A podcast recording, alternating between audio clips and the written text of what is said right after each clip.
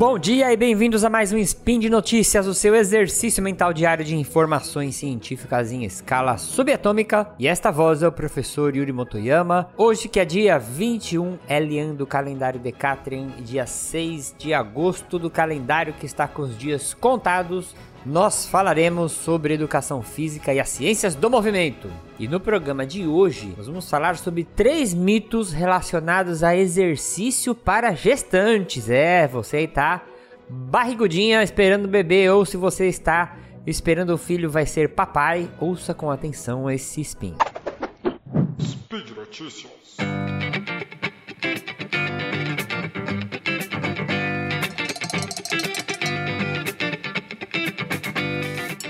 Primeiro mito: a mulher deve descansar durante toda a gravidez. Isso, gente, a gente ouve muito, principalmente nas pessoas mais antigas, né? Os nossos avós. Se tem alguma pessoa mais nova na família que tá em processo de gestação, tá esperando bebê. Aí o pessoal fala: Não, senta aí, deixa que eu pego isso pra você, né? Às vezes até uh, de uma forma para tentar ajudar, né? Uma forma de oferecer, uma forma carinhosa de oferecer ajuda. Mas, gente, gestação, ela é importante ter repouso quando ela tem complicações. Aí sim, tem um descolamento de placenta, você tem alguma complicação, aí o médico vai falar para você, sua gestação é de risco, você vai ficar sentadinha, deitadinha, no máximo levantar para ir no banheiro, tá? Fora isso, o descanso completo, ele não é recomendado. Se você pegar as referências, vou deixar algumas aqui, principalmente do Conselho Americano de Obstetrícia e Ginecologia, eles não recomendam a inatividade durante a gestação, tá? Por quê? A gente tem muita evidência mostrando o efeito do exercício no controle de peso da gestante, né? O ganho do peso é muito perigoso.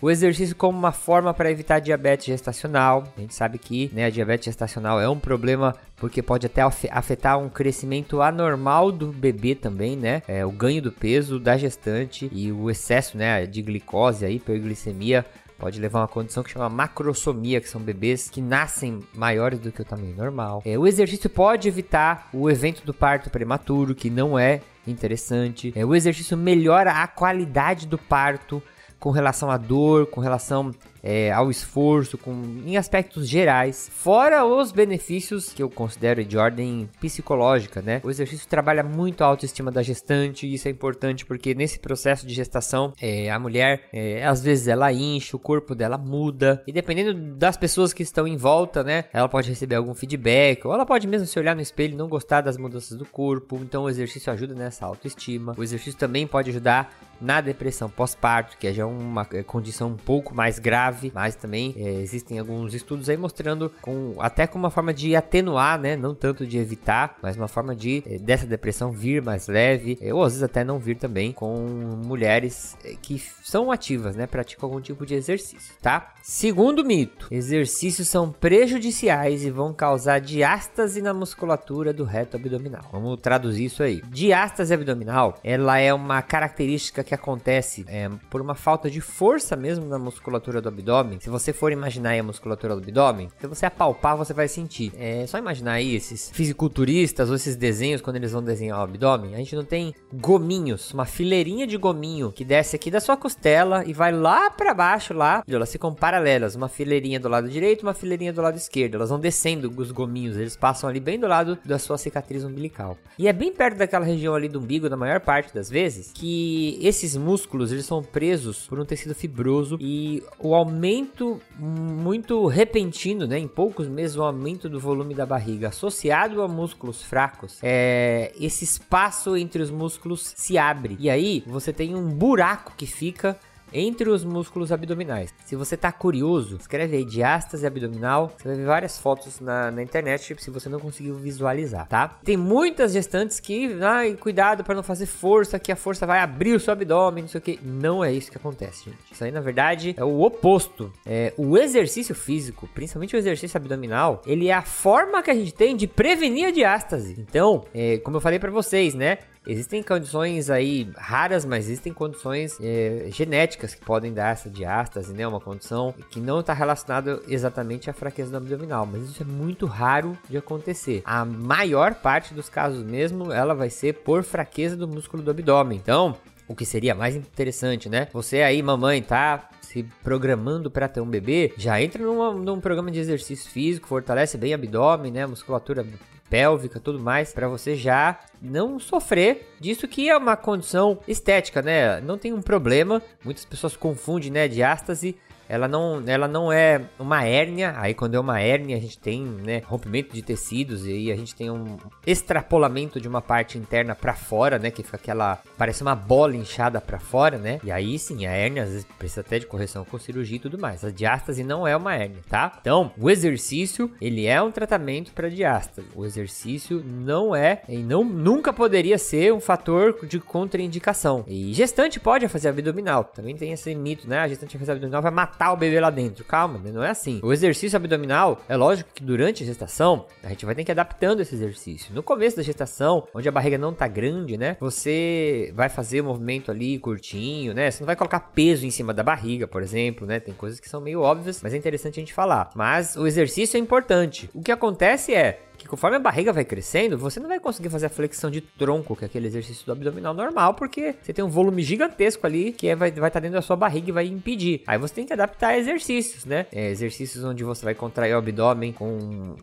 com auxílio da musculatura respiratória, dos movimentos respiratórios, né? Então, seu profissional que está te acompanhando, se ele estudou isso, ele vai conseguir te ajudar muito bem, tá? Mas não caia nessa. Exercício tem é muito importante o abdominal e ele não vai piorar e nem vai causar diástase abdominal. E o último mito é que levantar peso durante a gravidez é perigoso para o bebê, vai causar aborto e aquela loucura toda. De novo, gente, exercício, né? Quando a gente fala de peso, geralmente a gente pensa de coisas, pensa em coisas muito intensas, né? É, isso é também relacionado com o primeiro mito que eu falei que a mulher tem que descansar. Tem que catar uma um balde d'água aqui do chão. Não, não, não pega não, que é perigoso. Não é perigoso, gente, tá? Tá? De novo, se a gestação não é de risco, não tem por que a mulher não fazer força ali, né? E o exercício com pesos, né, que a gente chama de musculação, ele é muito recomendado durante o período de gestação, a preparação, né? A gente chama até de preparação da física da mulher para a gestação. Então, exercícios de alta intensidade, levantar peso, não tem problema se a gestante é saudável, tá? Tem até um artigo que eu coloquei na referência, onde eles fazem HIT. HIT é um, quem sabe aí, já fez, é um treinamento é, que chama de treinamento intervalado de alta intensidade. São treinos que você fica bem cansado, bem ofegante, e eles fazem isso com gestante no terceiro trimestre, barrigão ali, e eles fazem pesquisa e põem a gestante para correr na esteira, tá? Então,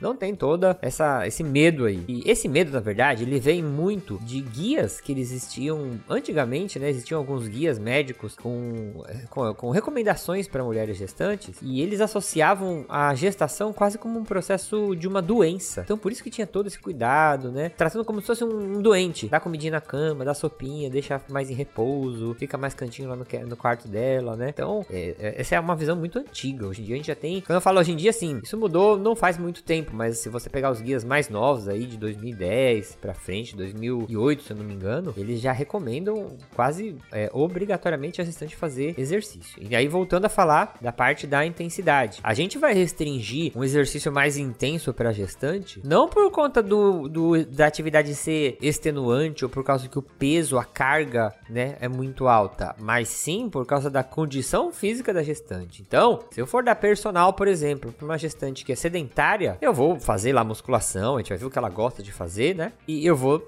colocar cargas progressivas, mas eu posso sim aumentando carga no treino dela. Ah, professor, eu tô fazendo aqui, esse pezinho tá muito leve, vamos aumentar o peso, né? Ah, tô agachando, o agachamento tá leve, vamos aumentar o peso no agachamento, não tem problema, tá? Então, é, tanto que se você for ver gestantes, tinha até uma moça gestante que ela era atleta de crossfit e ela fez é, crossfit, todos os movimentos, a deadlift, arremesso, levantamento olímpico, aquelas barras, levanta a barra em cima da cabeça, com barrigão ali, tudo, tá? Porque ela já era condicionada para ela não ter problema carregar peso, né? Fazer coisas com intensidade alta. Agora, se você pega lá uma mulher sedentária e vai dar muito peso, não é que isso vai atrapalhar a gestação, mas você pode ter todos os problemas de você pegar um sedentário e fizer um treino pesado, ter uma lesão muscular, se machucar, né? E aí atrapalha todo o processo da gestação, tá? E uma coisa importante antes de terminar: o treinamento físico durante o processo da gestação, ele não tem objetivos de melhorar o desempenho físico da mulher. Você não vai deixar ela mais forte, mais definida, mais flexível, mais nada. O objetivo é você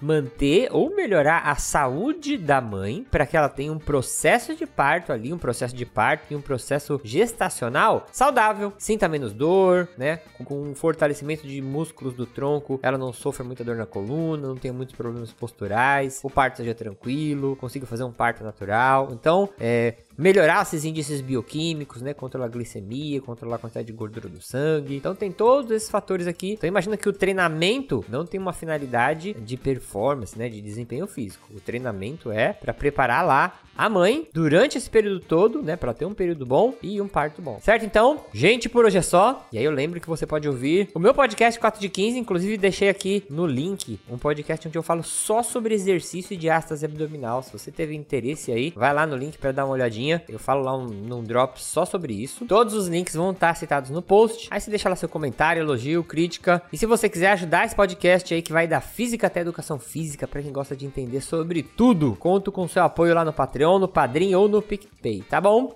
Um bom dia e treine para ter uma barriguinha saudável.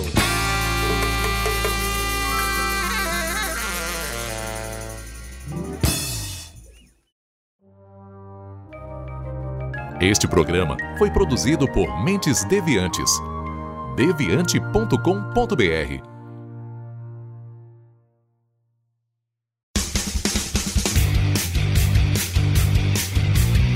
Cortes, edição de podcast.